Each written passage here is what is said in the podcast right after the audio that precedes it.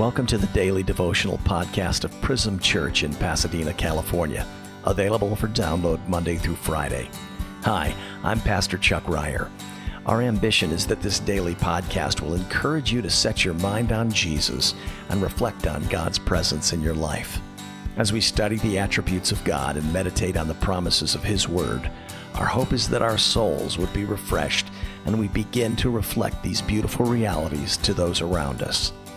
September's devotionals will be written by the people of our congregation. This fall, we're focusing on the vision, mission, and values of Prism Church. One thing I like about being a small church pastor is that I have the opportunity to do most everything a church does. Megachurch ministers are usually specialists with a narrow focus about what they do for a large group of people. Um, mini church pastors, how, how I'd characterize myself, uh, have to be jacks of all trades for everyone in their small to medium sized congregation. Uh, for an example, uh, a staff member recently asked me to build a cross for a creative use in our church. Fancying myself a handyman, I, I went to work. And as I put this cross together, a couple things dawned on me. Uh, first, we don't build crosses anymore.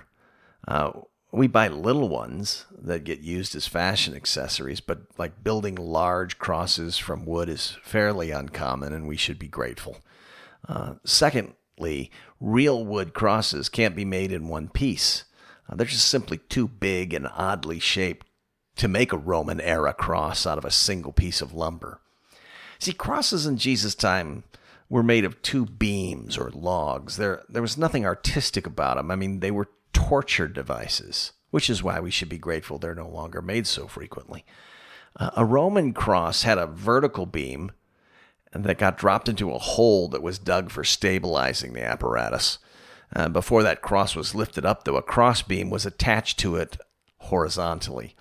That horizontal beam was the one Jesus carried up the Via Dolorosa in Jerusalem as he made his way up the hill of the skull to be crucified. Uh, they laid the crossbeam across the vertical beam, and then they nailed those two pieces together. Then they used the same type of spikes to staple Jesus' hands and feet to the cross. Romans would drive the nails into the part of the hand where it connects to the wrist so the weight of the body wouldn't tear the hands away from the crossbeam. Then the cross with the Savior on it, in this particular case, was dropped into the hole for the vertical beam. A crucifixion was meant to be a long, painful death. Jesus' death was certainly that. To illustrate the relationship between the work of the gospel and the message of the gospel, I, I like to use the cross of Jesus. It had two beams, or dimensions, if you will, a vertical and a horizontal, but they were inseparable. In the same way, Jesus came not just to reconcile us to himself vertically, but so that we'd also be agents of reconciliation to the world horizontally, every way that Scripture would mandate us to be. This is how a Roman cross was made. It was also made in two parts, a vertical and a horizontal. This is indicative of the mission of the church. We are to proclaim the good news that Jesus has come to reconcile people to himself. Think of that like the vertical beam. We're also to proclaim that he's come to bring the good news to the poor and set the oppressed free. That would be the horizontal. It's not either or but both and. It's also important to recognize that the weight of the horizontal beam is completely supported by the vertical beam. Uh, without the vertical, the horizontal is nothing but a log on the ground. The horizontal cannot and does not support the vertical. It hasn't the power to do that. This is the same way that the work of the church is not the same thing as the vertical reconciliation gospel message that we proclaim. The work of the church is that which is supported because of the mission of the proclamation that we have that Jesus has come to restore people to himself and not count their sins against him. The vertical is the priority and the most important aspect of the cross. Now, granted, as the Apostle James has figuratively said, a cross without a crossbeam is no cross at all. It's just a big pole and a hole. Faith without the corresponding evidence of good works is not real. It's not living faith.